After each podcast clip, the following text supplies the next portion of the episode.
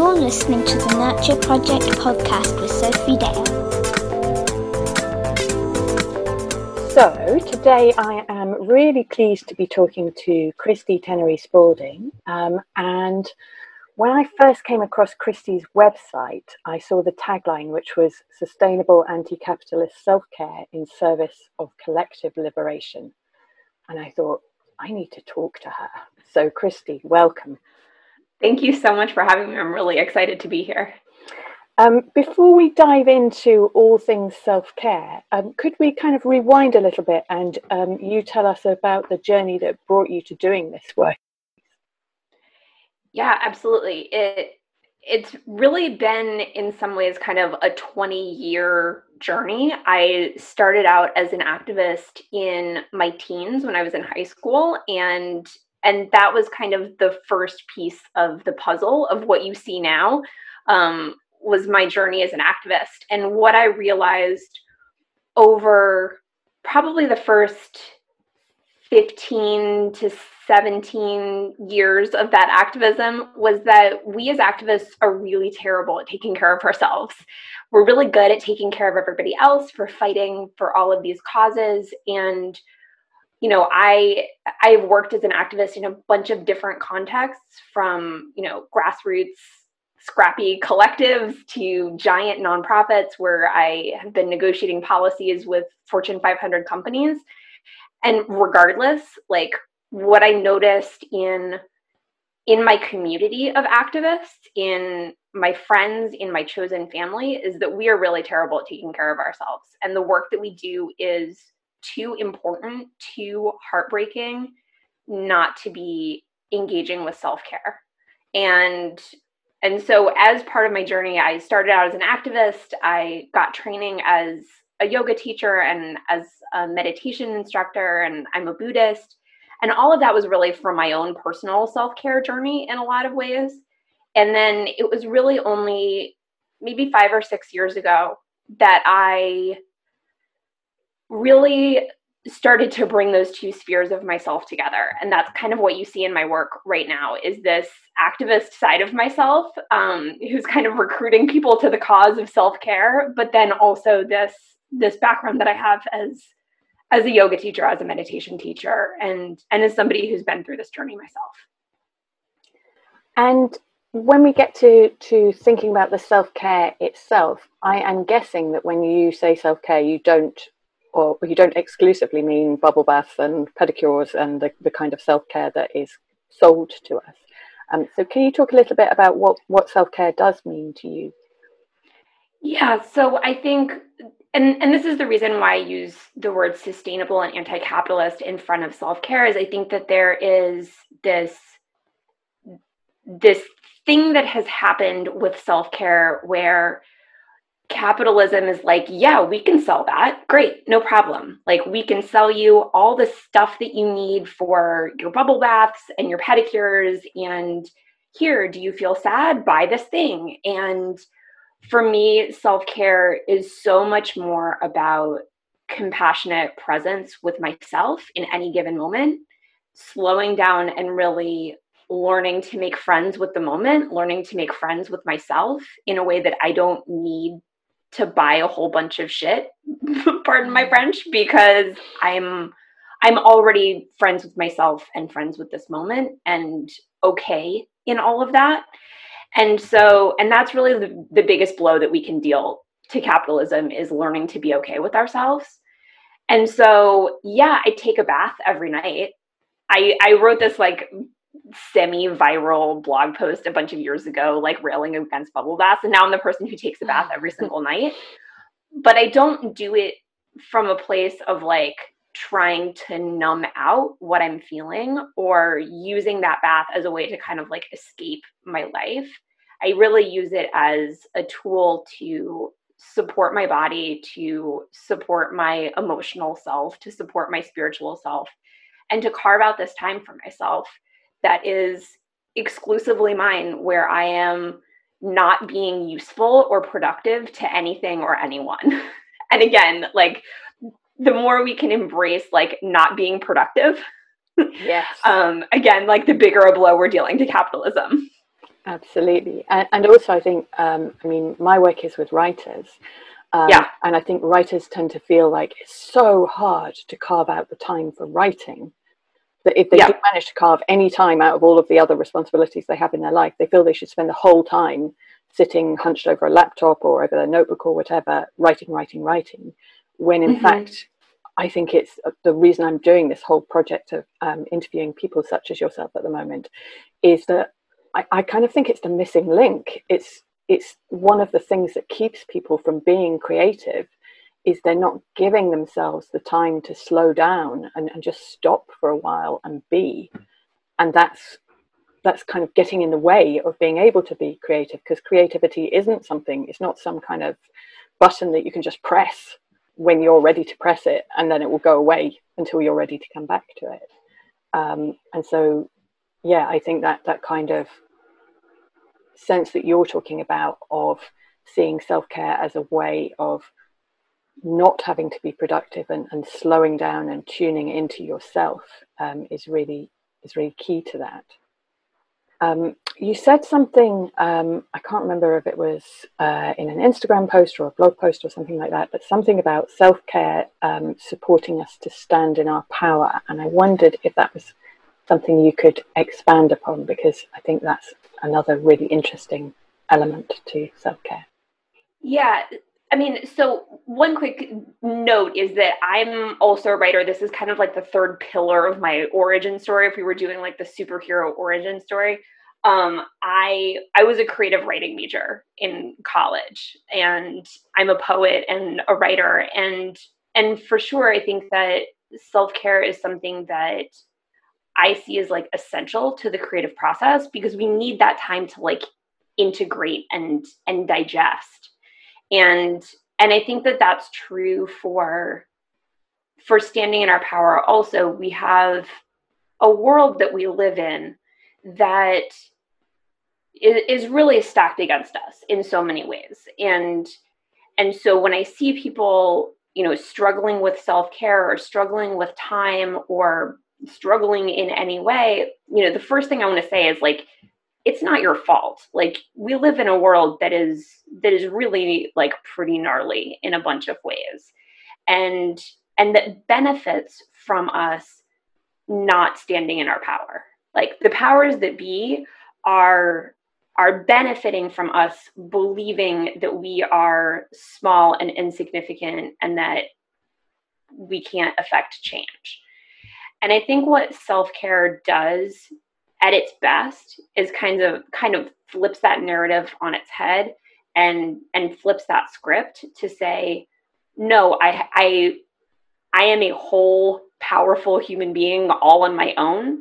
I don't need to buy something. I don't need to learn anything else. I don't need to be anything else but myself in order to be powerful. And for me, when I am well-resourced, when I am, you know, following the things that for me fill me up and look like and feel like self-care to me, that's when I can affect the most change. I can't affect change well if I am depleted and exhausted and, you know, feeling really down on myself. When I'm well-resourced, I remember like, oh yeah, I'm actually a force to be reckoned with. And I have things to say, and I have important things to do to really move the needle. And so that's what self-care in service of standing in my power looks like. No, I love that. And I really do think that another thing that I see holding back people who want to write is having that sense of smallness, like not feeling that their voice is important enough to write a whole book. So I think that getting back in touch with what it feels like, as you say, to be really well resourced and to be able to most fully live into your potential because you have the resources to do that is one step. I mean, it doesn't undo imposter syndrome and so on, and perfectionism and all the other things that get in the way of people feeling ready to write their book. But it is one really big step that people can take. I'm curious, I'm sure that part of the point of your work is to help people to uncover their own self-care, but would you be able to talk to us a little bit about the things that are important for you personally, for your self-care? Yeah, it's, so I don't know if you and your listeners have done the like 5 love languages quiz. I've done it, yeah. I found that like endlessly useful, not just in, you know, my marriage and my relationships with my friends and all of that, but I find that really useful in thinking about my self-care as well. It's kind of like my love language with myself. And so mine is quality time. Hence my nightly baths where no one's allowed to bother me. Mm-hmm. And so that for me really unlocked a big piece of like, okay, so if quality time is how I give and receive love, then in an ideal world, how would I fill that quality time? And one of the things for me is for sure spending time in nature. I started out as an environmental activist. And so it reminds me of kind of the root of the love that brought me to that work. It reminds me of what I'm fighting for, and it nourishes me on a really deep kind of soul level. Creativity and spending time creating something is also what self-care looks like for me. I'm a writer, I'm a knitter. I spent yesterday afternoon making salsa from the tomatoes in my garden. So when I'm making something, I'm really happy. And so making and nature and I guess moving my body and my mindfulness practice, which for me kind of go hand in hand. Again, my yoga practice, my meditation practice, those are the things that feel like self-care to me. It feels like a really deep investment in myself. And again, a deep investment in interacting with the moment in a friendly way. Mm. And so that's what self-care kind of looks like for me. I'm the mom of a 3-year-old. So like tons of self-care and like, especially the like Instagrammable self-care, the like pedicures and whatnot. It's like not really what's happening in my life right now, but getting out for a hike once in a while, moving my body, sitting in meditation for 10 minutes, knitting in the corner while my kid is playing, like those are all things that are really possible. And I try to lean into what's possible and not what's aspirational. Absolutely. And that actually leads into my next question, which if somebody who's listening to this is feeling like, yes, this all sounds great, but actually in the moment they're really burnt out, really overwhelmed, what would be one kind of doable small shift that you would suggest in those circumstances to be kind of the first step to take? Yeah, I get this question a lot, and it always starts out the same way of like, that sounds great, but and the thing that I suggest is instead of focusing on what isn't possible, focusing on what is. And I think for a lot of us who are under, you know, tremendous time constraints, particularly if you're a parent of small children and like you're in a phase of life where like your time is truly not your own. I get that totally. And B, it sounds weird for me to say this, but my advice is like lower your expectations and like focus on instead of focusing on like what's the biggest thing you could do with this time that you have, focus on like what's the smallest possible thing you could do right now. And this is the advice that's probably the hardest for people to take is shrinking their self-care down so that it's really doable. And so what is that for you? Is it literally closing your eyes and taking one single breath? Is it drinking a glass of water? But like with the greatest amount of love and compassion and attention for yourself that you can bring. So it can be super, super tiny. And at the same time, it's the intention and the attention that really matters. I remember when my kid was a tiny baby, and I would get, 5 or 10 minutes to myself, and I would make it a challenge to myself of like, what's the tiniest thing I could do right now, and how much of myself can I bring to that? And so I remember standing in my bathroom at one point, and I was brushing my teeth with like the most love that anyone has ever brushed their teeth. And it's like in ordinary life, nobody's going to look at like brushing their teeth as self-care. Like that's like just maintenance, throwaway kind of stuff. But how much love can you bring to that? I love that. And it also actually oddly reminds me of when I'm talking to people who are really finding it difficult to build a writing practice for themselves.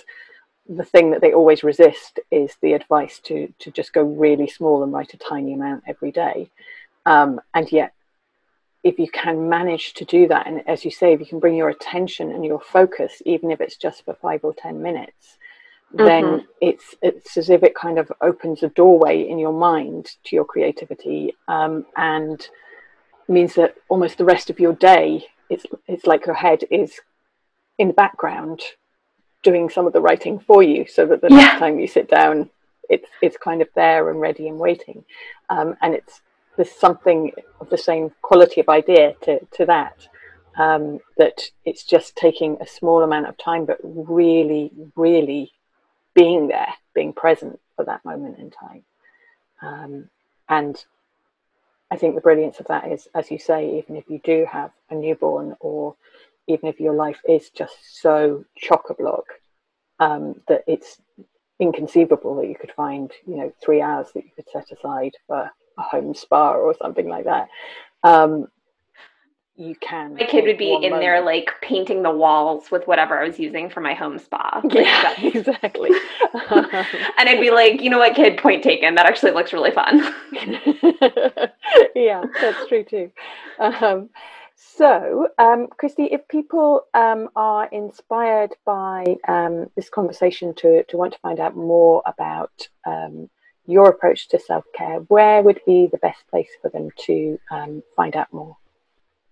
Yeah, so I can be found at christytending.com, T-E-N-D-I-N-G. That's a portmanteau of my last name. And I run a free kind of mini course called the Unburnout Unchallenge.